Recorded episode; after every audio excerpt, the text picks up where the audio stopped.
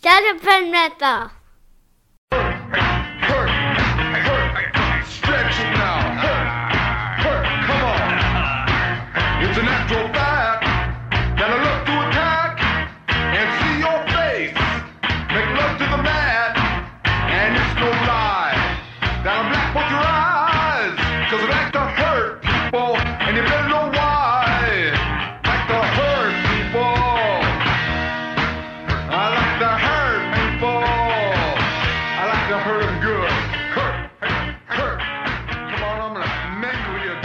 wrestling fans, and welcome to Shut Up and Wrestle, an old school wrestling podcast about good conversations and great stories. I am your host, Brian R. Solomon, and this is episode 22. I can't believe how we're piling up these episodes one after another. I thank you for continuing to listen.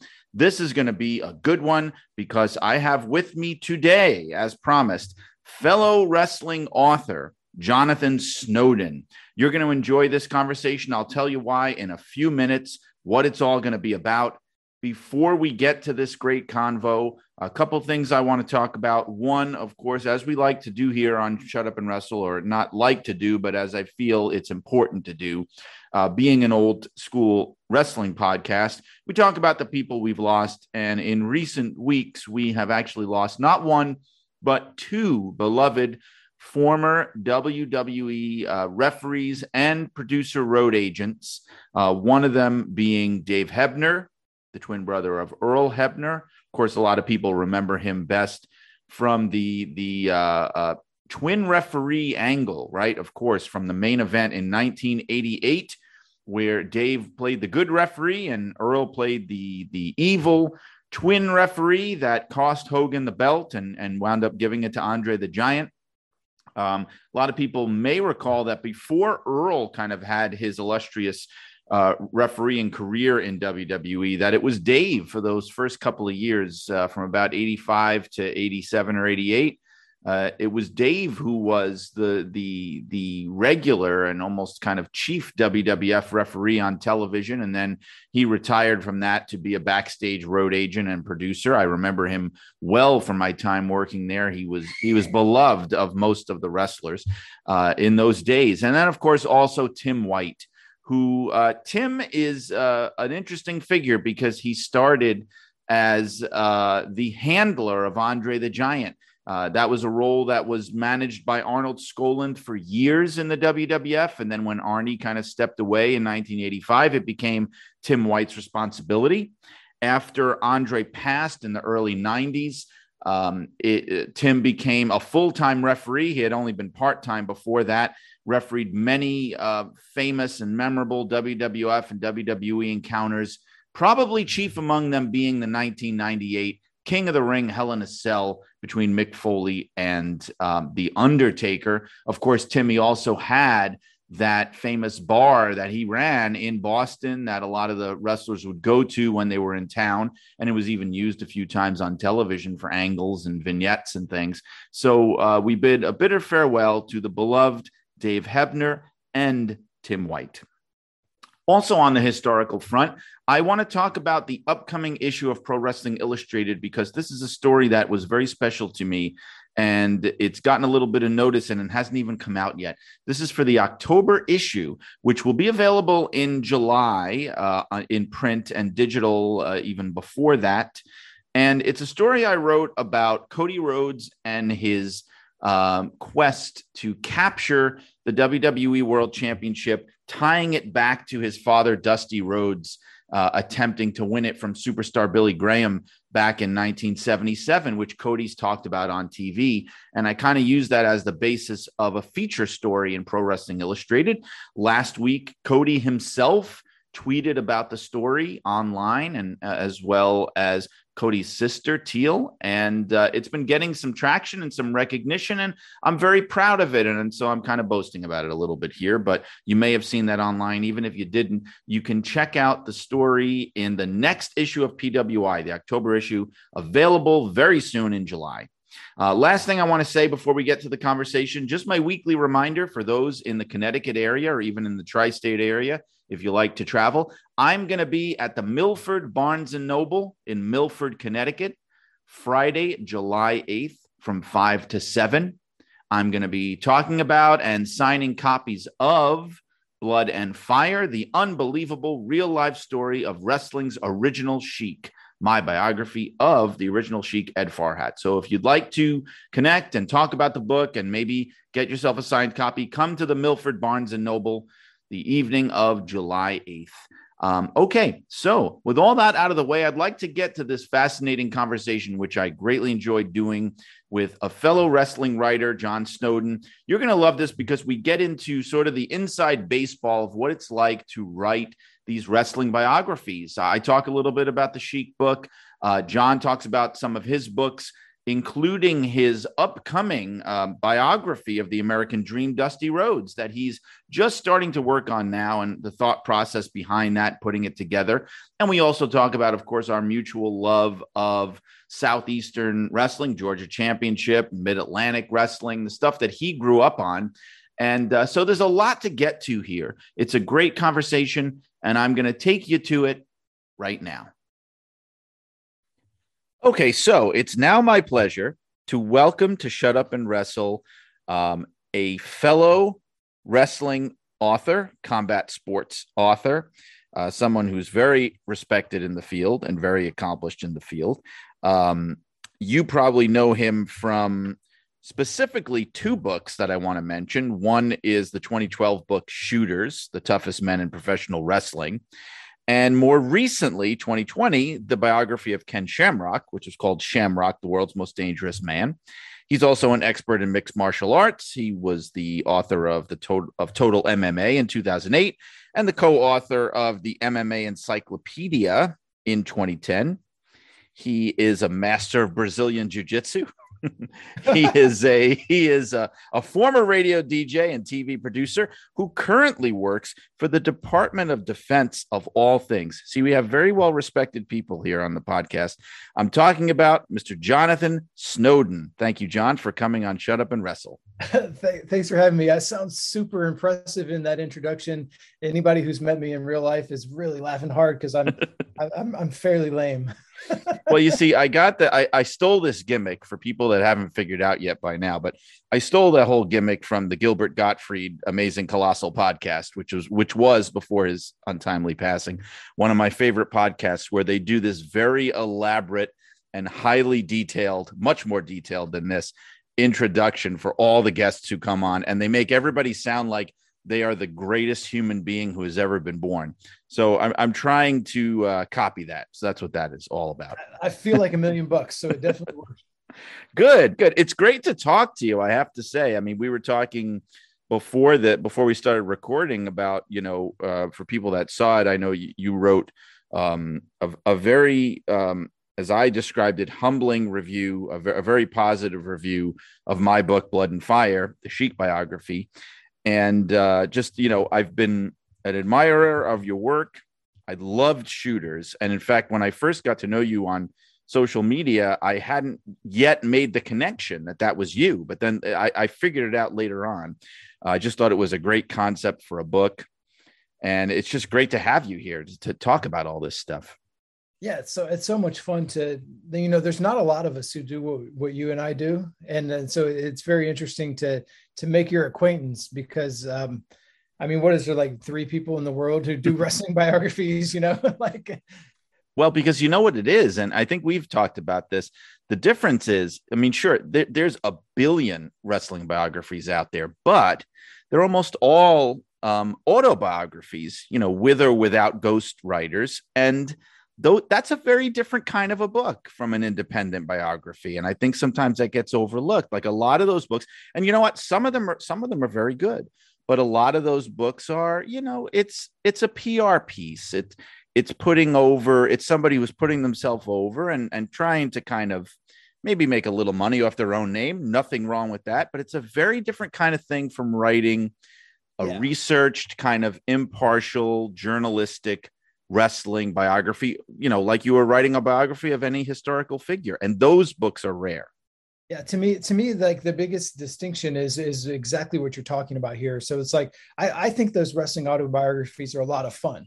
They're they're kind of like if somebody wrote down a, a shoot interview uh, mm. Know, it's it's very similar in concept, but they're not really necessarily generally rigorously researched. So it's like, um, and that's okay to me sometimes with wrestling because wrestling is all about lore, right? And and the story.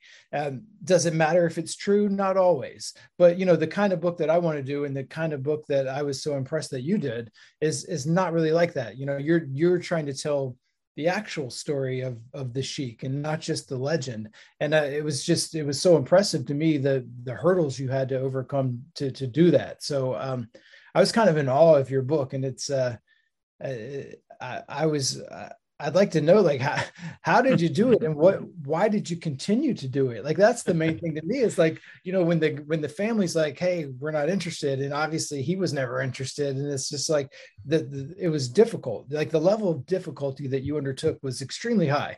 Like why why not quit and do something else? You know, something easier. I guess it's because I was operating under the assumption that they weren't going to participate. You know what I mean? Like so so I, I I didn't have my hopes way way up, and what so so I started it even before I had gotten any kind of response from them. And when I say them, I really mean you know Eddie Jr., the Sheik's son, who's since passed, but he was kind of the he was kind of the spokesperson, you know. But I, I, I sort of was I had this attitude in the back of my head, like if they do agree, then great. But if they don't, you know, I'm just I'm just you know, plowing along through this. And I have to say, like, now that I look back on it, I kind of prefer it the way it was because I didn't have, you know, I had editorial control. I could tell the kind of story I wanted to tell. Um, I wasn't able to get like the baby pictures that I was hoping for. That would have been amazing. But, right. you know, it's a trade off. And I, I think it worked out for the best, honestly.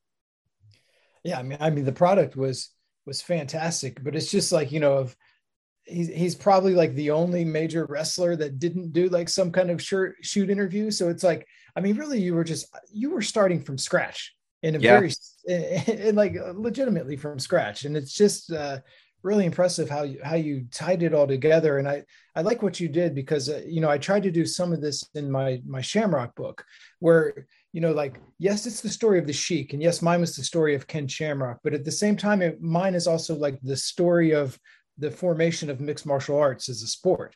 You know, I'm, I'm telling a broader story through through Ken, and I felt like you did the same thing with the Sheik, where like you're telling the story of 1950s, 1960s, 1970s pro wrestling. The Sheik is your vessel for that, but in a lot of ways, your book is about uh, something much bigger than just the Sheik. Yeah, and and I think it kind of had to be that way because a lot of that, honestly, was me kind of trying to overcompensate for the fact that there were certain things I was never going to be able to penetrate. You know, like like a lot of it. I mean, eh, I'm I'm saying this myself, and I I don't mean to be you know self-deprecating in a phony kind of way, but I mean a lot of it is smoke and mirrors where I'm thinking like, oh my god, I know very little about this particular aspect of this man's life. I, I don't know what was going on in his mind at this moment. So instead, I'm going to give lots and lots and lots of context around what was happening and kind of dance around it and the entire, you know, what was going on in the business and what was happening in the culture and everything as a way of uh, kind of, you know, lifting up the narrative so it doesn't just become like so skeletal. You know what I mean? Oh yeah, I mean, and and as an author, like I don't know about every reader, but as an author, like you know, I could kind of tell where you where you had some information and where you didn't.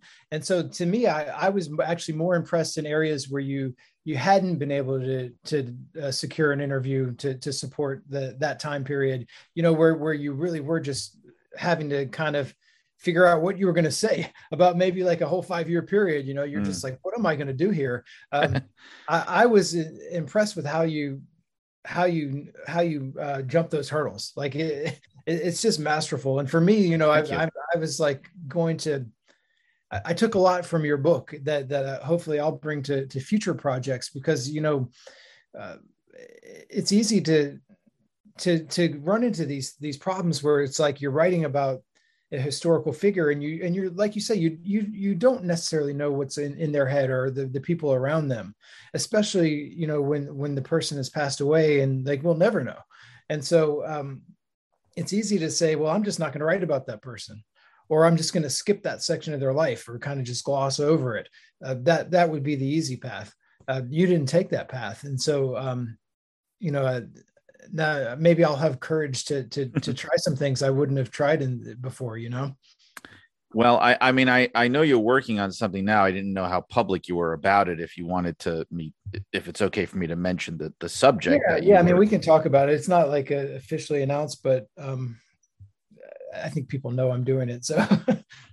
yeah, I'm, I'm talking about the Dusty Rhodes biography yeah so it's very exciting and then and so it's a, a similar kind of thing and it, similar but different. That's why yours is the i think is, is much harder because obviously um dusty is a figure that that talked about himself a lot.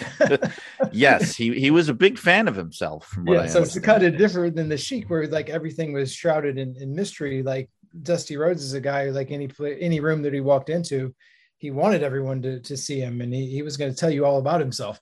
And so um in some ways, my problem uh, is a little bit the opposite in that um, I have to kind of ignore a lot of the stuff that Dusty said if I'm going to tell his true story, because a, a, lot of it, frankly, is not true. So um, it's a different challenge than yours, but um, in some ways, it, it's similar, especially when you go back to the period of time that I'm looking at now, which is, you know, when people think of Dusty Rhodes, typically they're thinking of the four horsemen late 80s uh, you know mid to late 80s era dusty rhodes um, that's the one that's been preserved on videotape when the the vcr was invented. And uh, yes. so we've got all that stuff.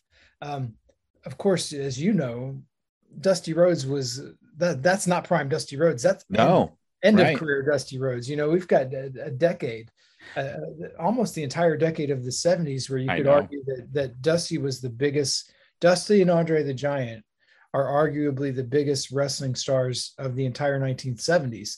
And, you know, so there's a lot to cover, you know, and even going back into the late 60s with Dusty. So some of that's a little bit tougher because, like, if you want to know about what Dusty was up to in the 1980s, you have like 15 different versions of every story from his enemies and from his friends and from him, um, from Dave Meltzer and Wade Keller. Like there's a lot of conversation about it.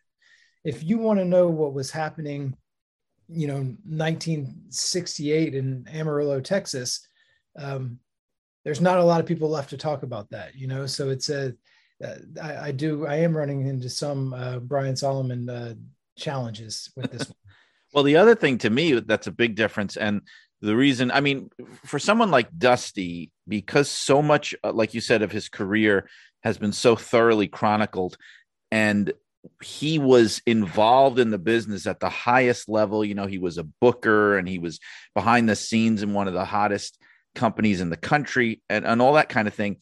It's like the surrounding context around him is much more well chronicled and like heavily trodden ground than say the inner workings of Detroit big time wrestling, which has been written about far, far less. So I right. feel like the con you don't have to worry as much about the context and you could just jump right in to the subject himself. Do you know what I mean? Yeah, I think that's probably true of the the 80s section, but yes. I, I think that I think there is probably a whole a whole lot about Dusty Rhodes that it will be new to even most people who kind of fancy themselves hardcore fans because you know I didn't necessarily know it. Like you kind of know the the broad strokes of it. Like Dusty was in Florida and he was a big wrestling star. Um, but that's kind of the the extent to to what people know of, about Dusty Rhodes in that era. And and I think it's actually very interesting to and, and I'll and I'll use your approach to kind of just talk about how different the industry was at that time.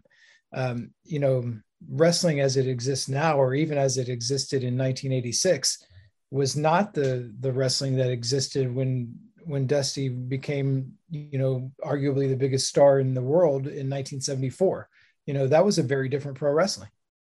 You know, I have to tell you this. What you just told me made me think of this because yes, I'm personally, and this isn't just because I like to be a hipster contrarian or anything, but my my favorite Dusty is mid to late 70s, like pimp, pimped out Dusty, you know, with the crazy robes and the hats and just the, you know, th- that whole era when he's when he's feuding with superstar Billy Graham and and Gordon Solie is like his, you know, Howard Cosell. Like that's the that's the Dusty era that fascinates me the most. And I actually met this guy. This is so random. I wish I still knew him because I could send him your way.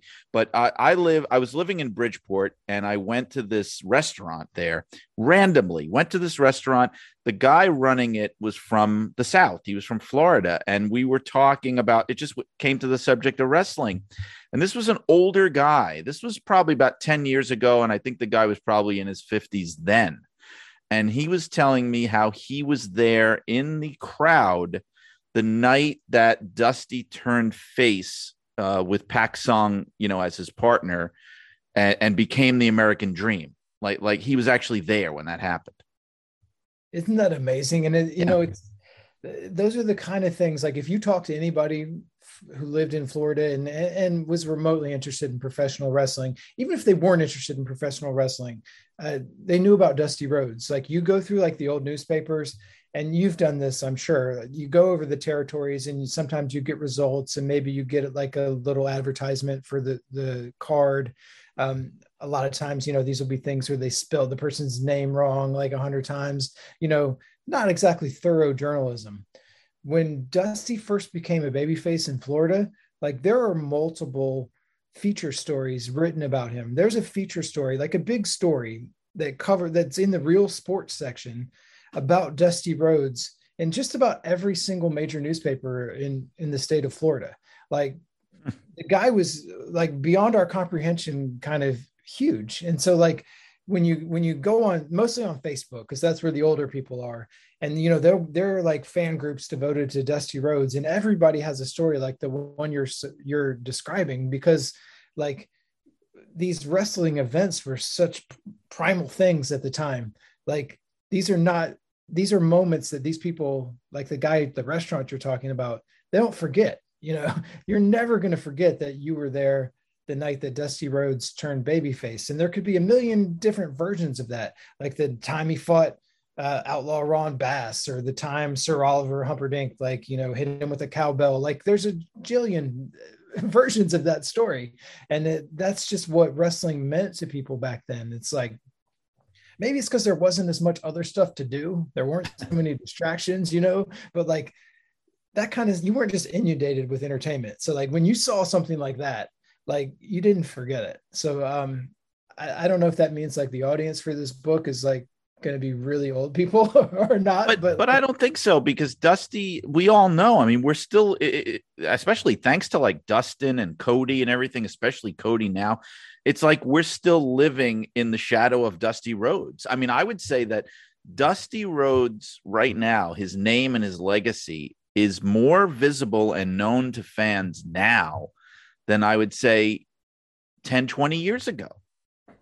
Yeah, I mean, I think I probably my timing is good. Like in my yeah. life, that that's rarely been the case. But I mean, with with Cody being such a, a big figure in, in WWE right now, I think definitely like it there'll be like kind of a, a big push on on on Dusty, which is which I think is great because it's the opposite is kind of part of the reason that that I wanted to do this project because um, while while WWE has often talked about Dusty in the past, it's kind of like the version presented is the the late era polka dot Dusty Rhodes. Right. And, and and for a lot of people who's like if your only connection with wrestling is WWE network or WWE, like that's probably the the vision of Dusty Rhodes you're presented is like 1989 and it's uh, him and the, the macho man and you know it's it's not prime dusty rhodes and so um, I think that Dusty's legacy should be much bigger than just like that guy at the end of his career. Even if it's the Four Horsemen version, his legacy and what he did in the industry is much bigger than what he did at the end of his career for either Turner or Vince. And so um, I, I just wanted to capture some of this stuff while the people who were there some of them are still around to tell the stories. You know i just think that's so important. We have these living resources right now um, the only people left that that know this wrestling history that really know it and so like to, to have the opportunity to to tell some of their stories i think we've got to do this work now because there were there is no then there is no later like you know we we will lose this opportunity if we don't do it Yeah, I agree. And I mean, like for the Sheik book, I almost feel like, in a way, I mean, I don't think there's any question in my mind. I feel like the prime time to have written that book is long gone. And I mean, if I was writing it, you know, 30 years ago, there would have been so many more directly involved people that I could have talked to. Even if the Sheik himself was unwilling, there still would have been plenty of other. I could have talked to Bobo Brazil for God's sake. You know what I mean? There would have been a lot more people and and yeah i mean this really does feel like a, a prime time for a dusty book it's kind of funny because we were talking about those uh, ghost written autobiographies and dusty did one of those he did the book with howard brody so i don't know if you're going to be just throw throwing that out immediately or kind of uh, you know uh, uh, using that as any uh, you know basis of anything but there's some type i know i i've actually referred to bits and pieces of it not quoting it directly but you know when when writing about him just because at least it gives even if you can't believe everything in it it gives some of his thoughts on things you know yeah so i mean i think it would be a really poor research resource Right. if you're looking for like dates and like when and, what actually transpired in some ways you know like it's not it's not exactly uh, accurate. But um i think you're right that in like how did dusty feel about certain things? I think it probably does a good job there. Um, I was lucky enough to have, have done some some long interviews myself with Dusty um, when I was working for Bleacher Report, and he was Oh, with wow. NXT. So I've I've had the opportunity to.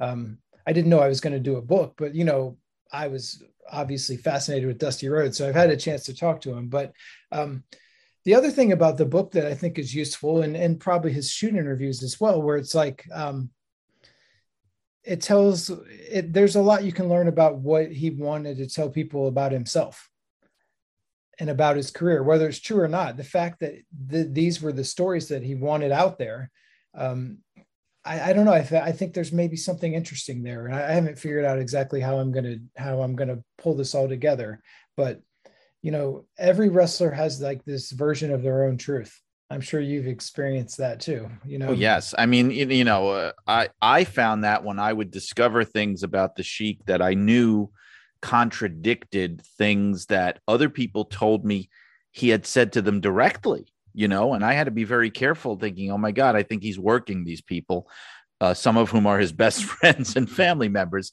So I have to be very careful because if I'm wrong, it looks very bad. You know what I mean? You have to be very careful you know i know all all power to him and i i respect um any uh, veteran of foreign war but he did exaggerate his military record when he was asked uh, uh you know and i was able to discover that by looking at his military record you know things like that. It's it's not that he did nothing but but he was you know he was a 19 year old kid who was in europe for maybe a month before germany surrendered.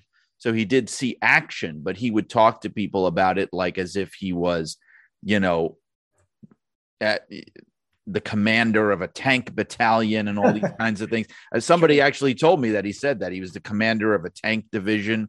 And what I discovered was that he drove a tank. You know what I mean? So like those things just kind of get built up on and exaggerated. But you know, with Dusty, what interests me is because he's such a unique figure from that time period. I was actually talking with one of my recent guests, Howard Baum, about this. He stands out so much because to me, he's like the first really colorful baby face. You know, it's typically the heels that had to be the ones with the color, and the baby faces were just kind of normal. And I don't want to say boring, but maybe some people found them boring. They were just like regular people. And Dusty just had that baby face charisma to the point where he's really the first guy that with the NWA and and you know the world championship where they really threw out the window all of their preconceived notions of well he has to be a real athlete. He has to look a certain way. He has to look like you know a pro wrestler. He has to be in tremendous shape and all this kind of stuff. And he has to have all this shoot wrestling skill. And with dusty they were just like yeah forget about all that. You know what i mean?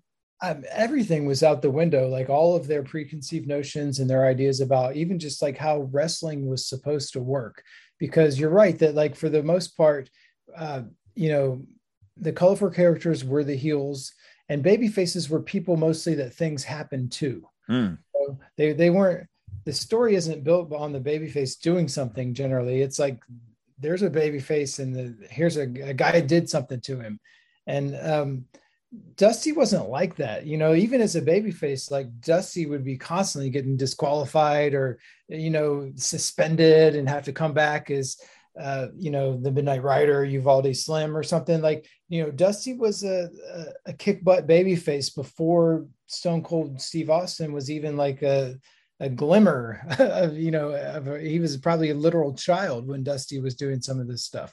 Like he was the babyface that. Um, that people were scared of, like the other wrestlers. Like he wasn't like a baby face that the heel ran over. Like you knew if you mess with uh, Dusty Rhodes, like uh, it was going to be a problem. Like if you were a heel, uh, and and that just feels very different than most pro wrestling of of the era. So I think you're you're right that like maybe part of the reason that Dusty got over the way he did is just like he he presented himself in a different way than than other pro wrestlers had and and i think that's always gonna that's always gonna like connect with people because it's like it, you know there's 25 wrestlers on on the card. Most of them are just like you know are cogs. You can take one out and put a different one in but there is no one there's no other dusty rhodes you know he's he's it one of one. Yeah, and I'm it's I'm surprised in a way whenever I look at his career and the era and everything that you know when it comes to being world champion, they even though they put it on him, and I'm not even talking about the last time in '86 because that was basically just a Crockett title at that point. But you know th- they put it on him w- with Harley Race where he beat Race twice, but they never kept it on him. And I don't know if it was just because that was the thinking at the time that the world champion has to be a heel that baby faces can chase. Um, because if there was any baby face that you would think would have the charisma to travel everywhere and just and sell places out, it would have been Dusty Rhodes, but it just doesn't seem to be like that was the way they thought of the champion. Like like Eddie Graham, you know, Dusty Rhodes was his guy, but so was Jack Briscoe. And Eddie Graham was able to get Jack Briscoe positioned as this long-term world champion and that never quite happened for dusty like you know what i mean? He had it obviously the first time just a couple of days. The second time he had it a few months and it was more like it was a way to get it from harley race to Ric flair in a weird way. Yeah so like those kind of politics i'm still trying you know it's hard to sort out what what's real and what's not. You know that's true of like any conversation you ever have in your life with a professional wrestler you know you just you just kind of have to accept it. Like you don't know exactly how much of it is is true. And so the and and dusty was already traveling uh, you know he was kind of unique uh, him and andre in that you know he Right. would go to all kinds of territories while he was working. Like he was working the florida territory but he's also doing shots for crockett and he's in georgia and he's going to houston. And he's like he's kind of traveling like he's an nwa world champion attraction without the belt um, so uh, I'm not sure what I, I think he probably could have been the champion. Like there's a lot working against him, like you say, because he's not having the sort of matches that they've come to expect uh, of the NWA World Champion. right So- now, yeah go on sorry No, no, you go ahead. So I, i was going to say oh sorry about that i talk too much please no, you- finish your you- thought no, I forgot now. So you go ahead. oh, perfect. Mission accomplished. No, anyway, no, but see, the, the thing with me is because that was the Harley race era of, you know, the championship. And I love Harley race. Obviously, he's a very different kind of wrestler, very different presence and everything, but it's a very different kind of philosophy shift. If you think about it, a decision is made. We don't want, you know, we would rather have a wrestler like a Harley race going around you know, doing what he does as the world champion in all these different territories. We'd rather have that than have a Dusty Rhodes doing it. Like, like there was a very uh, uh, clear decision that was made that we want to have this kind of gnarly heel that go- this bully that goes everywhere instead of having this colorful, charismatic fan favorite that people could get behind. You, you know what I mean? That they, they made a choice. Yeah, and, and and part of that is also because you know the the local promoter, right? They they've got their own baby faces, and those are the people that they're going to have to draw in the towns with every night, you know, of the week. And so it's hard to bring in like Dusty Rhodes as like your the the big baby face NWA world champion because like okay, say people really like him in in Memphis or somewhere, well he can't be there. You know he's maybe the, he's there once a month or something. Like you know they that's probably not what they want out of their top baby face and so um the, in that in that sense it does make it, you know you do understand why they wanted a heel or kind of like a, a tweener character as as the world champion. And and we just don't really know. I hope i hopefully we'll get some more information on this but it could just be that maybe dusty liked florida. Like you know he may not have wanted to be traveling around to North Dakota doing shots, you know, in front of a thousand people for because he was the NWA champion. He'd rather have been in Tampa. Um, you know, the smart people that were around him at the time, like you know, part of the reason that they did the the title switch is because there, there's only so long you can present Dusty Rhodes as a as the top guy in Florida and him lose all the time or not win the the big championship. You know, for right. his own credibility, even if it was a short reign, he had to win sometimes. Otherwise, it's like how how can a fan continue to get behind? And and they and they presented these matches a lot. Like when I talked to Harley Race when his book came out, he was like, I wrestled Dusty Rhodes so many times I was dreaming about Dusty Rhodes at night you know, if you look at like Terry Funk's short title reign, he wrestled Dusty like 30 times, you know, just in in that short period he was the the champion. Like Dusty was getting a lot of title opportunities in Florida, and they probably wanted that to continue. And not just Florida, but Atlanta, and he would do shots even in like Dothan, Alabama, and places like that.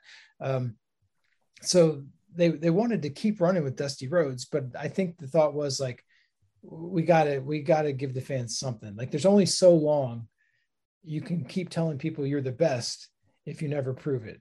You yeah. know, that's a, that's a heel move. Like a heel can do that but a baby face has to prove it occasionally. So my thought is that's probably uh, you know how they ended up giving dusty those short reigns and you know the thing about that is when you've got um, somebody at that level like you said eventually you know they have to win. They can't keep they can't keep losing.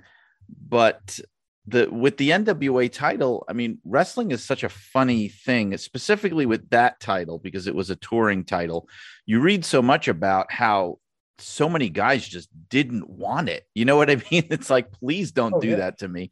Don't put that on me. Or or guys that would get it and then say, "Oh my God, I, can I do this? Like, this is destroying me, you know, traveling all over the North America and in some cases, you know, going to Japan, going to Australia, all these, you know, night after night after night and and people just burning out and breaking down. You know, there's the story of Nick Bockwinkel, where apparently, like, they very badly wanted him at various points to be the NWA world champion. And he was like, you know what? I'd much rather be the AWA world champion because I'm off in the in the winter.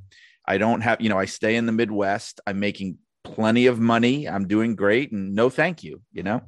yeah, I mean, if you, you think about Dusty Rhodes and the life he had in the, the 1970s, and you're living in Tampa and you're going to Miami every week, and occasionally they'll fly you up to Atlanta or, or Charlotte, like, um, but you're living a pretty good life, you know, and you're already making a lot of money. Um, if, if I had to bet, I would guess that uh, Dusty Rhodes probably had no interest in a long title reign. You know, that could be. I, I, I wouldn't be surprised. I wouldn't be surprised if that was also part of the reason. Because, like I said, a lot of, with the NWA title, with that touring belt, uh, a lot of people were hesitant to to win it. But um, or, or to have it put on them, I guess I should say. But I want to uh, I want to also broaden the conversation a little bit since we're talking about Dusty. But I remember in leading up to this, you mentioned something to me. I, I often say on here that I, I get very jealous of the people that I have as guests for one reason or another, and the reason I'm jealous of you is that is because you grew up basically watching Georgia Championship Wrestling and and and Mid Atlantic Championship Wrestling in the early 80s, you know, in this prime period. and I remember very understandably you said it how it just spoiled you for anything after that. It was like nothing's ever lived up to that again in your mind. Yeah, I mean, so my first wrestling memory, uh, not to bring it back to Dusty Rhodes, is like 1980. I think you know uh, Ole Anderson turning on uh, Dusty in in the cage against the Assassins, and Ivan Koloff is the the the guest referee. Like that's the first thing I I remember about wrestling, and it's just like such a powerful thing.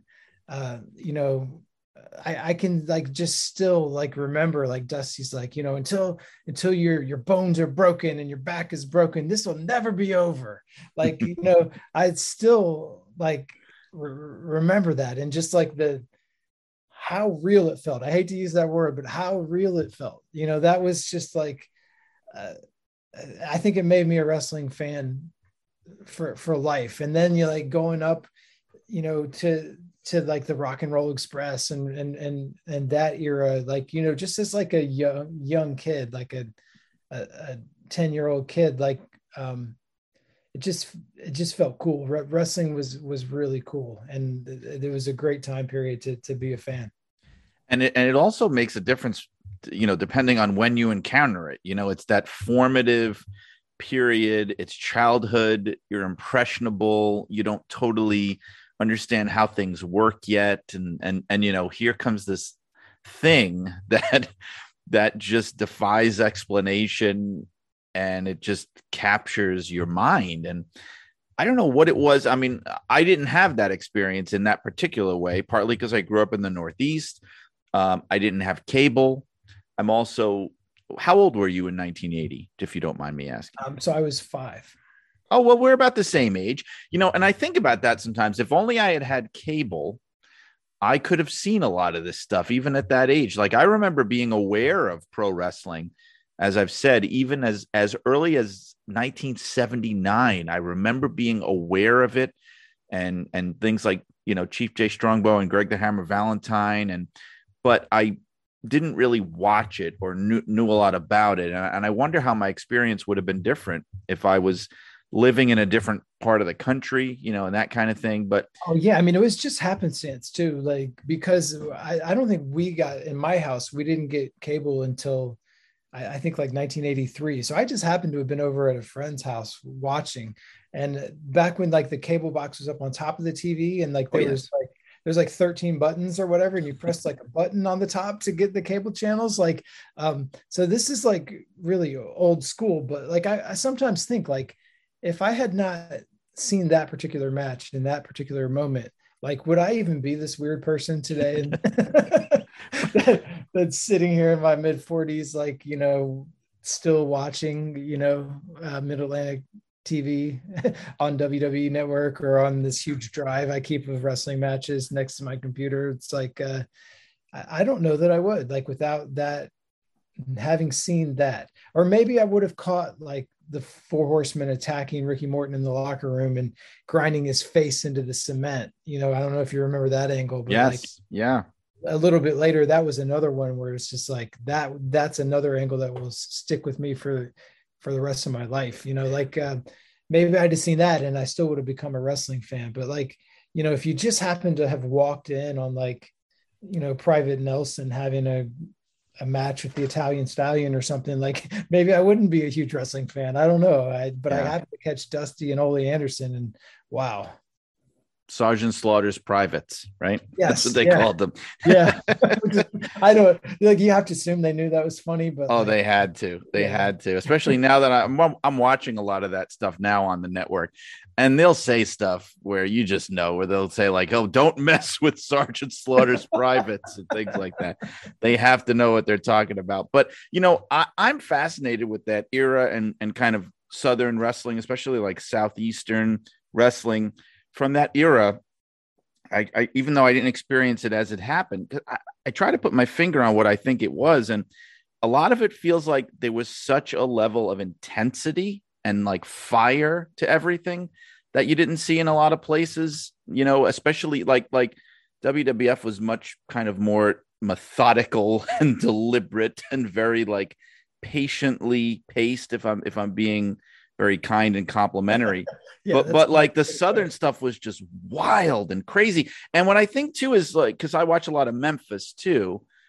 The difference there is I feel like nothing against Memphis, but because they had that fire and intensity too, but it was a little goofier. It wasn't quite as it was harder to take seriously. And also I find that the workers, I sound like such a snob, they weren't quite as good. The the difference was like in Florida, in Georgia, in mid-Atlantic, you had these hot, hot, hot angles, and you had incredible workers at the same time. You know what I mean?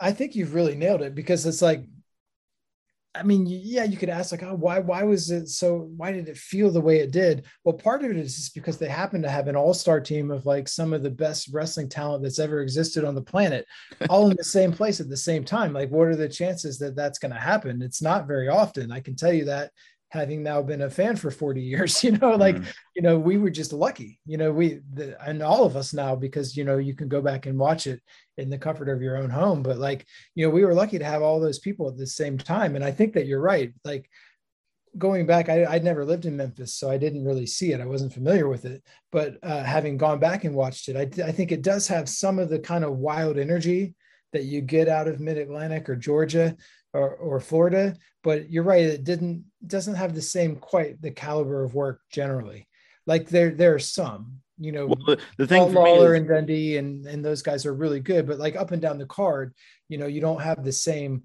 level. Like the thing about what was great about uh, you know the South when I was growing up is like, yeah, you had Flair and Dusty and Rock and Rolls, and you had the Road Warriors, and you had Tully Blanchard, and you had Ronnie Garvin, and it's like you had gorgeous Jimmy Garvin, and there's Arn Anderson and Ole, and oh, Wahoo McDaniel is there, and it's just like you're listing like a name of like an all-star team of wrestlers and they're all in the same place and like even people who had been huge stars like uh, boogie woogie man jimmy valiant is there on the undercard and there's uh, paul jones and like you can just i'm haven't even named the koloffs you know like it's a million of these acts and they're all there like um what a time you know what a time to have been a fan yeah, and and it's one of those things where you don't realize what you have until it's gone. right and I think I, I think part of this is just the consequence of getting older. Like I'll I'll compare this to like you know we we've all done this, and I've I've seen you do it online too, where you find these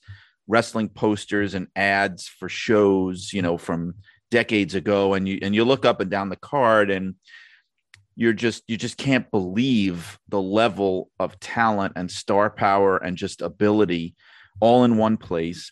And and you know i like i said it's the consequence of getting old because i'll sometimes have that experience in other realms. Like i'll look at i'll have to look up something and i'll look at oh what are the top 10 movies from such and such a year or whatever and i'll look at it and go oh my god this is insane there's nothing like this now and or i'll do it with music you know what, what what's the top 40 of whatever you know the summer of uh, 85 or whatever the heck i'm looking up and I'll go, my God, we didn't know what we had. Good grief. And and I don't know if some of that, like I said, is just getting old or or what, but but I see it in wrestling all the time. It- it's just I don't know if if people who who weren't there or who were too young or whatever can really appreciate what we're talking about here. Just the the absolute cream of the crop, all working at the same time, all making a living in the business, you know, hundreds and hundreds of guys, much different from today.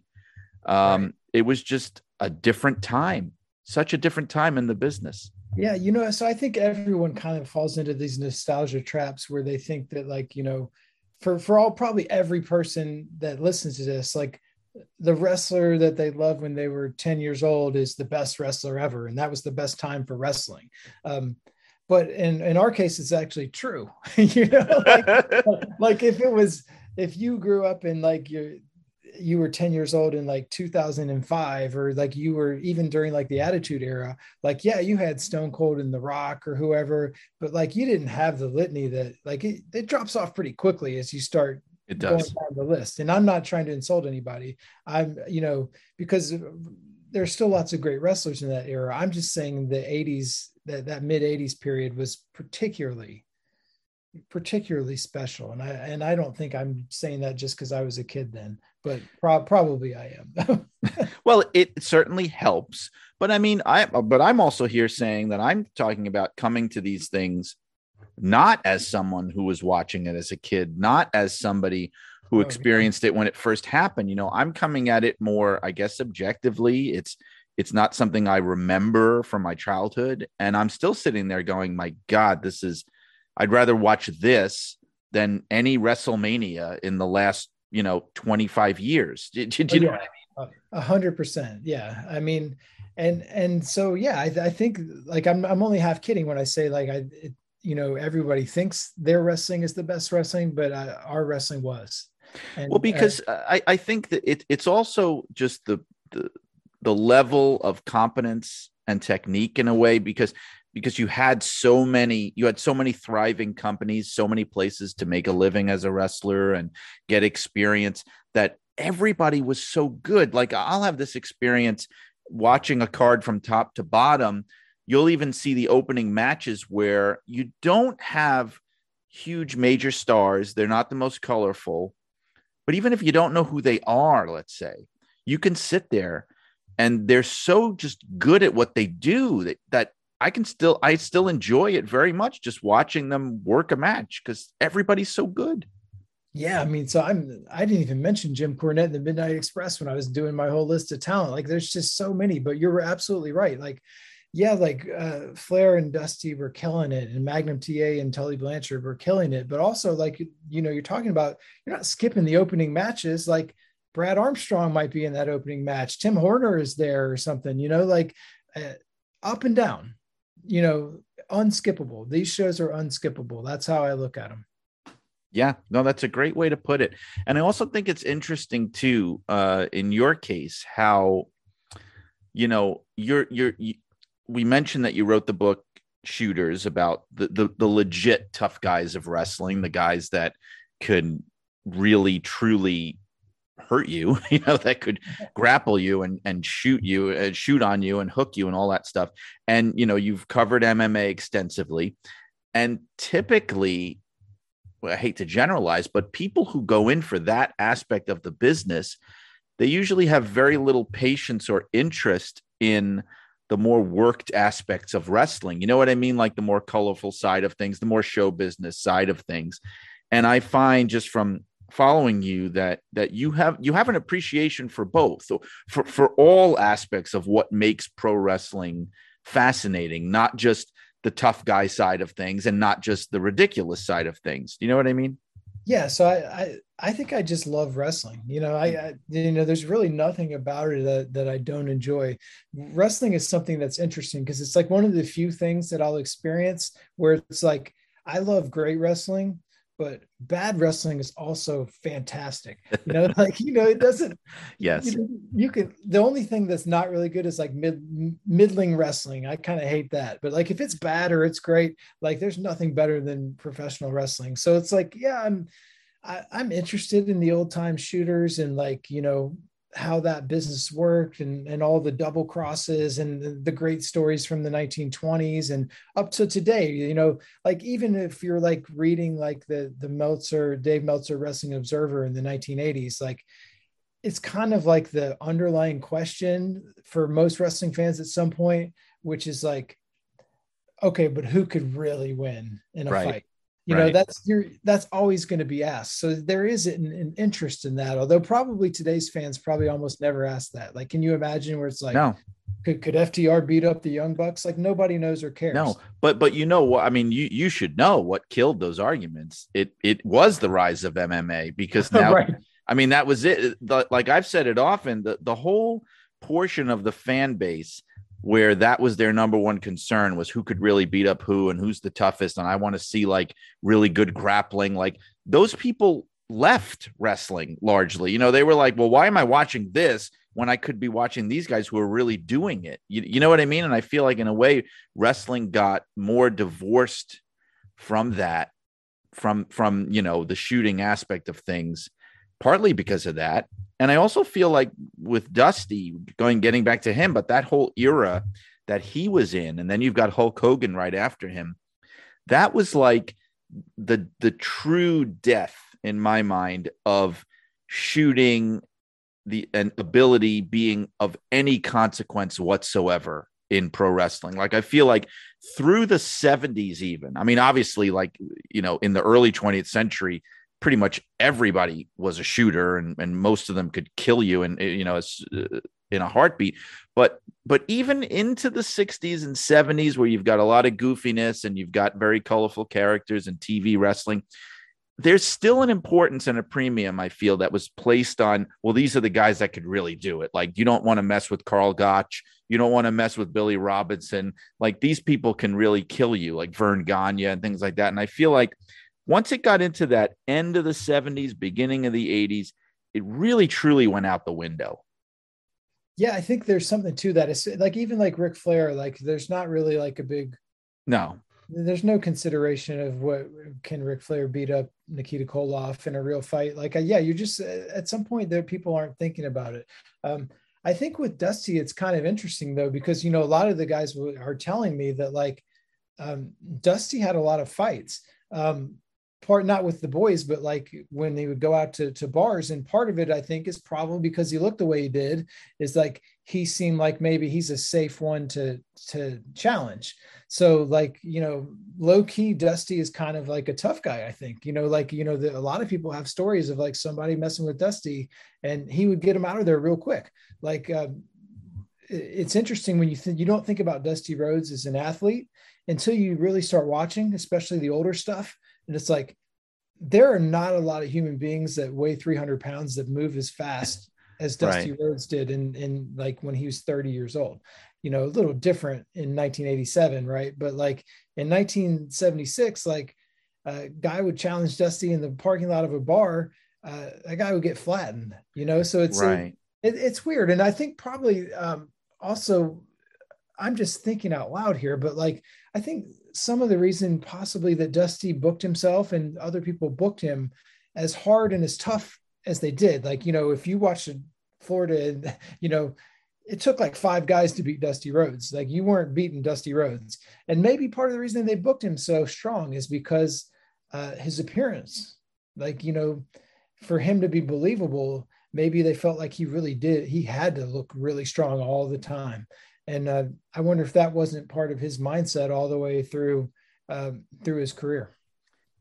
Yeah, that makes sense, and and I also think that also you know over time the standards kind of change too. Like like I've had this conversation with people where if you go back to say the fifties, right, where you've got you know Lou Thesz is your world champion, and you know Lou Thesz is a serious wrestler. Although I think if you actually watch a lot of his matches, I mean you know he he he's much more of an entertainer than I think even he himself would have ever admitted. Like his matches oh, oh, are. Yeah, I mean it's crazy to watch his actual matches. So like uh, I actually had like a I was like a pen pal of Lou Thesz when I was like a young uh, an older teenager, maybe my early twenties. That's great.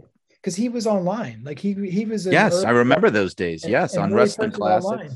Yeah. And he would just like he would just give you his phone number. he's like Lou Thesz. I'm like 19 or something. He's like gives you your phone number. Um, so I remember talking to him and like I asked him one time, I think a question that offended him, but like I've always kind of wondered, uh, and people don't expect this of me, I guess, because I ended up writing the the book Shooters. But it's like you know, Lou would talk a lot about like, oh, you know, Buddy Rogers, he couldn't wrestle at all, or they he'd even talk about like Jim Londos. If you watch like the old tapes of Jim Londos, does nothing but like mat holds and stuff. Like he's an he's a wrestler, but he's right. like, oh, you know, Strangler Lewis said he wasn't much of a shooter or whatever. And, and I was just like, at one point I asked him, I was like, okay, but why does it matter? know, like I and I didn't mean it to be like sarcastic, but it's a legitimate question, and I think it still stands. Like, uh, and it, and I did write a book about shooters, and I think they're cool, but also it's like, okay, but who cares? Like, well, because you're I, not shooting with Buddy Rogers, you're having an entertainment, right. and like you point out about Thesz, like he's he wasn't like some kind of boring bland wrestler. He's no, like, not at all. Not at all. Doing drop kicks like he's an athlete. Like he's doing fun matches. You can watch a bunch of them from the Chicago Library archives they've put up. If you go to to to YouTube, like you can watch like a uh, classic Lou matches. There's a bunch of them on there, like him and Verne Gagne going, you know, 50 minutes. And like Lou was awesome. He's not at all like the way he described himself. no, and I, I, tell people that too. I, I, I tell them watch Lou Thesz matches. I'm telling you because you know you have this idea in your head that it's going to be like you, you know watching Frank Gotch or something where you've got people laying on the mat for three hours or whatever. But but no, I mean this is the 1950s and and he had to be entertaining. He you know and his matches are great. I mean even he and Buddy Rogers they have there's a there's a great um one hour draw that they did. You're talking about those Chicago matches. That's phenomenal. Like like it's like a master's class and when I watch stuff like that, I sometimes feel, you know, history is always painted a certain way. Like when it came to Buddy Rogers, because I read Tim Hornbaker's book on Buddy Rogers, which is great, and he's a fascinating figure. But I feel like a lot of the the general perception today by people who care about Buddy Rogers is in a negative light, largely because of Thesz and the things he said and the way he looked down on him. But Rogers is amazing. You know, I mean, like he's in there, you know, doing spots and blocking out matches in a very modern kind of way and holding his own, at least as a performer with Thesz. And I have to say, like I'm talking about shifting standards, I think even if in the 1950s Rogers was considered a non, you know, serious wrestler, I guarantee you he could out wrestle in a real shooting sense, probably 99% of anybody in pro wrestling today. Oh yeah, I mean, isn't there like a story of him like stopping a robbery or something in his 70s where yes. he, he had to beat up a guy? It's like um like anybody that that did wrestling before like 1978 uh, worked a lot of holds and knew some wrestling. You know, that was just like how the business works. So it's like you got to take um, with Thesz and all these guys, you have to to take it with a grain of salt. But I think partly because Lou was so public and because he did his book and he talked to people online, so like kind of like his vision and what he thought about the business is like what the the the hardcore and smart fans kind of uh, grasped onto. So like you know the people he didn't like became the villains, and you see like versions of this play out like today where it's like uh, if you like Bret Hart, then you don't like Shawn Michaels. And it's like, okay, but like Bret Hart and Shawn Michaels are both awesome, you know? Uh, yeah. Same with uh, Lou and, and Buddy Rogers. And then it's like, um, you know, you can lose someone from lose the fact that Buddy Rogers was like the big, the bigger star of the era. Like, you know, with due respect to Lou. Like no, that's he, true. Yeah. He's the bigger wrestling star. Jim Londos, who like they're saying, you know, Lou's saying, my guys told me he wasn't a good shooter. Like he's the biggest wrestling star of all time. Like, yep. it, so you got to like be careful with, with, with that, that stuff and, and, and how much weight you give it. To me, I give it zero weight. Like, I, I don't care that Ken Shamrock could have beaten up the rock. Um, it's irrelevant. And I, I suspect it was fairly irrelevant in 1952, you know? Yeah, and I also think you know, I mean, the, the Londos thing is is really important to remember because a lot of it is politics. You know, a lot of the negative word about Londos came because he had enemies. You know, and the the Strangler Lewis camp, and they didn't like him. And like, if you read, I think it's the book uh, Fall Guys. I think is the one where he's just slandered through through the book. Yeah, I mean, basically. Of, and it's just like it's just brutal, and it's just you lose sight of the fact that hey, this is the biggest wrestling star ever. Right. I mean, maybe you can make the case for some more modern guys, maybe, but like at the time that was written, this is the big guy, and and you'll notice this that like the the big star in wrestling, no matter what the period is, we're talking about it now, like with the with Jim and with the Buddy Rogers and Dusty and and Hogan, like you there are jealous people, you know, and uh, and and that and in wrestling especially because there's there is only like so many slots for that kind of big um national star. And well, so I, yeah a, a lot of guys don't wanted it and didn't get it. And so you know when you're sitting on top it's kind of a lonely place. Yeah and i even think Thesz, when it came to somebody like Rocca i think there was um i mean he would probably punch me in the face if he was here and heard me say it, but I think there was jealousy. Oh, for Be- sure. because Bigger he was- He was a bigger star. He was very exciting. Um, and Thesz didn't see him as a serious wrestler. And I mean, at the time, he was working a style that nobody else was working, at least not in the United States, just where it's 100% high flying stuff. I mean, he was the first guy to be doing that. So, of course, Thesz would look down on it. But I feel like, you know, th- the thing that people forget, and I think it's because so much time has passed and it's really almost out of living memory that, you know, at the time, you're talking about the 1950s, this was not like some sedate, prosaic like era of pro wrestling. This was the beginning of TV wrestling. It was wild and crazy.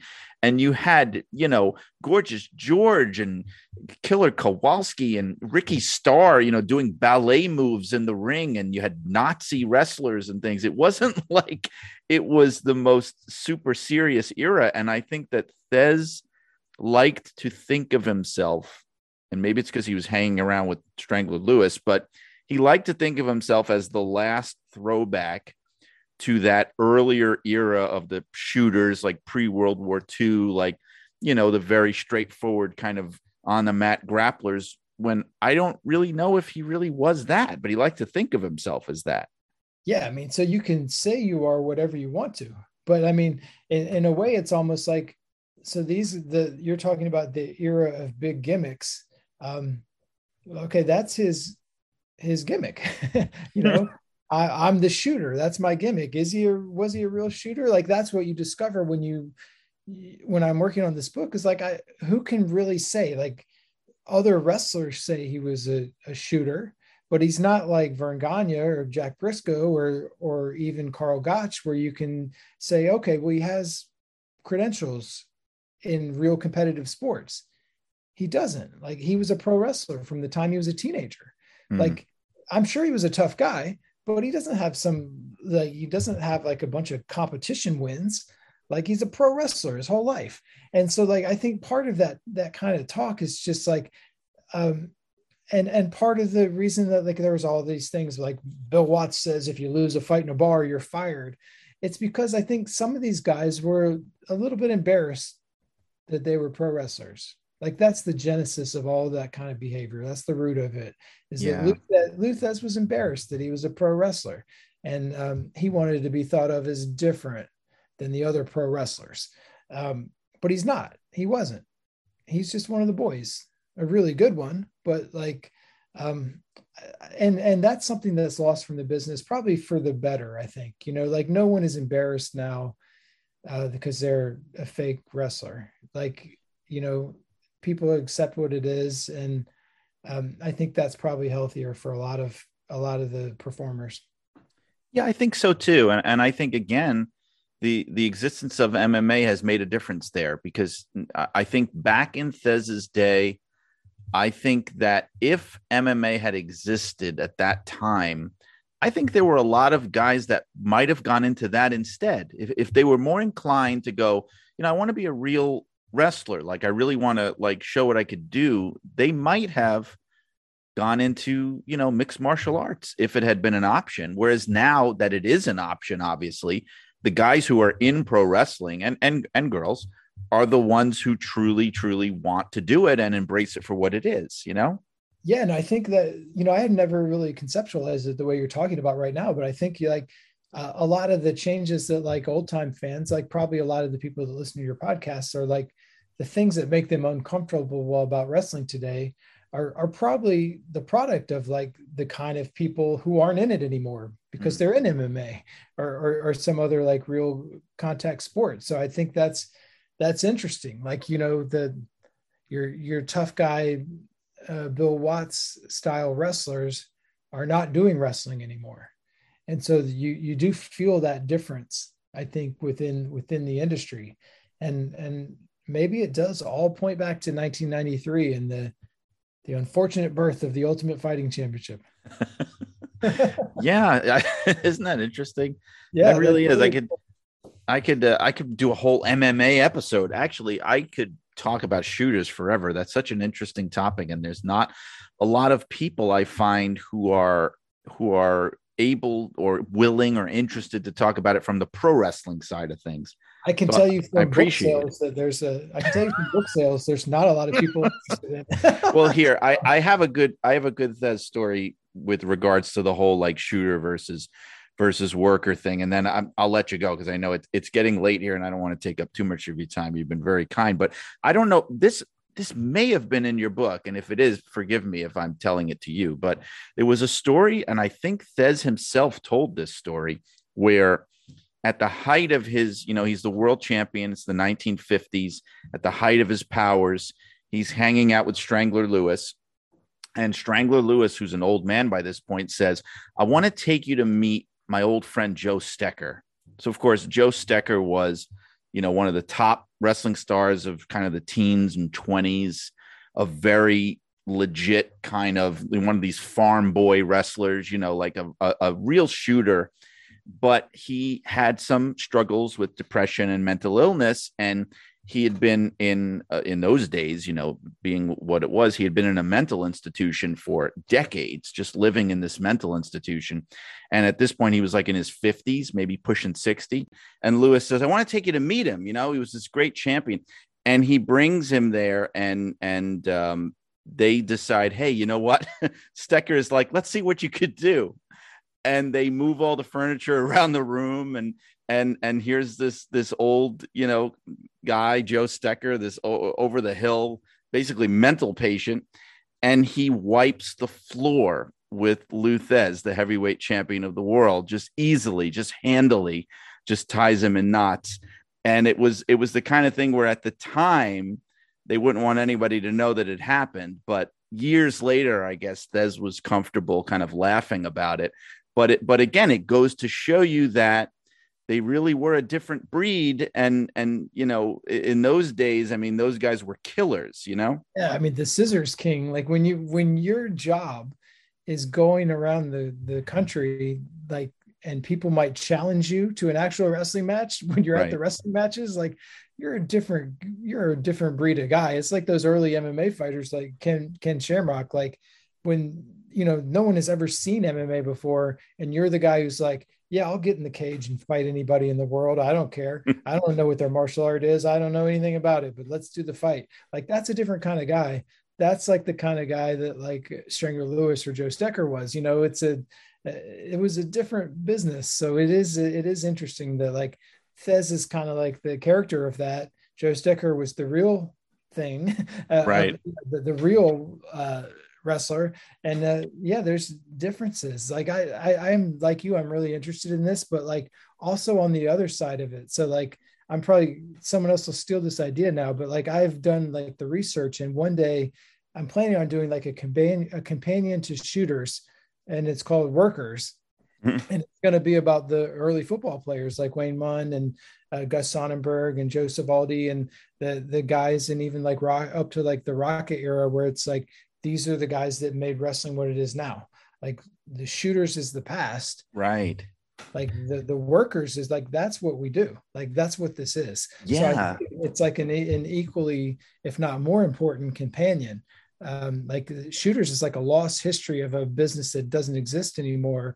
Uh we're still in the period of the workers. So um i don't know. That's just something i've had in the back of my mind ever since um That's a great idea because I mean, you mentioned Sonnenberg. I mean, and and that is a name you do not hear anymore. But like somebody like him and Londos, I mean, those two guys are hugely responsible for what we call working now. I mean, I mean, Sonnenberg was the guy that introduced like you know, we're to run at each other. We're not just to lay on the mat. We're to move around the ring. We're to, you know, I'm to tackle you. We're to, there's to be like some motion that starts with him. You know, Uh, that's, that's an the- important story. the 1920s and he's basically goldberg like you know yes. he, he's a guy he's like a football player that does the spear and beats everybody in a, a couple of minutes like uh that he's he was goldberg and um so like you know the you know everything you think of as as new in wrestling like somebody did it you know probably in like 1930 you know like Right. wrestling- right. wrestling Well, I mean- is- there's only I mean- so many ideas right Yeah, I mean, Lou Thesz was power bombing people. I mean, I don't think people realize that. You know, uh, um, in the fifties, Lou Thesz is power bombing people in matches. So, uh, you know, these things go back earlier than you think. Very- But, uh, but I can, God, I mean, we have to do it. We'll, we'll have to do another one where we just talk about shooter versus worker stuff because this is totally fascinating to me. But, but I know we've been doing this uh, a long time. And so, uh, no, no, no, no. Please, are you kidding me? It's mostly my fault. I, I could talk about this stuff all night, but but I can't thank you enough for for making some time to to have this conversation. This has been phenomenal. Really, just thank you. yeah of course and thanks for having me and and thanks for for writing your book Uh, you know it's a it was a lot of fun to read and and uh, i admire the work you did quite a bit And and you know, before I let you go, would you want to do you want to mention your podcast or or anything about um your books or anything you'd like to direct people to? well i think probably like the most the thing i'd like people to to experience the most is my my ken shamrock biography and really the best place to find that is on on amazon Okay. All right. Well, then there you have it. Well, John, thanks again. And we will be absolutely doing this again. Once I start repeating guests, you'll be getting a call from me. all right i'll be here There you have it, folks. My conversation with Jonathan Snowden. I hope you enjoyed that look behind the curtain at how wrestling biographies are written and uh, the kind of things that motivate people to write those books, and really the kind of things that we're trying to accomplish by writing them. I found that to be a fascinating discussion to have with John. I hope you enjoyed listening in. I hope you're going to continue to enjoy listening in on the conversations here at Shut Up and Wrestle. We've got great guests on the way, as I always do. So I'd like to tell you who next week's guest is going to be because it's somebody I think who would be very, very familiar to anyone who has read about wrestling on the internet in the last uh, 25 plus years. Um, he is the man behind Slam Wrestling. He is the author and co author of many a professional wrestling book, including the upcoming um, autobiography that he has worked on with Madusa Miceli. I'm talking about Greg Oliver. That's right. Greg Oliver is going to be my next guest on Shut Up and Wrestle next week. Also on the way, as I've mentioned before, we have another Pro Wrestling Illustrated luminary, Craig Peters, on the way to Shut Up and Wrestle. So keep on listening. And you know what? You can find this uh, podcast wherever you find the podcasts that you love and listen to, meaning um, Google Podcasts, Apple Podcasts, Spotify, Podcast Addict, all the usual places. And of course, our website, suawpod.com. And as I've mentioned in the past, join the Facebook group. If you are a regular listener to Shut Up and Wrestle, you're going to want to join that Facebook group, Shut Up and Wrestle with Brian R. Solomon, for ongoing discussion on the show, on our guests, on future guests, um, added material, all that fun stuff. All that fun stuff. If you uh, are interested in a copy of Blood and Fire, the unbelievable real life story of wrestling's original Sheik, signed by me, please feel free to reach out to me at Brian R. Solomon at yahoo.com, or uh, you can find me on Twitter at Brian R. Solomon or Instagram at Brian R. Solomon. Find me however you like, and we can talk about it. Um, the magazines that I write for, Pro Wrestling Illustrated, you can get copies of at pwi online.com. Inside the Ropes magazine, you can find at Inside the Ropes magazine.com. I've mentioned my social media platforms. You'll also find me on Facebook. Brian Solomon Writer is my author page. And on any of my social media platforms, you will find links to my author web page, which has been recently updated. So, as always, this has been Brian R. Solomon asking you to keep those cards and letters coming in. And if I may quote the great Francis Albert Sinatra, we feel sorry for people that don't drink because when you wake up in the morning, that's as good as you're going to feel all day. So long, wrestling fans.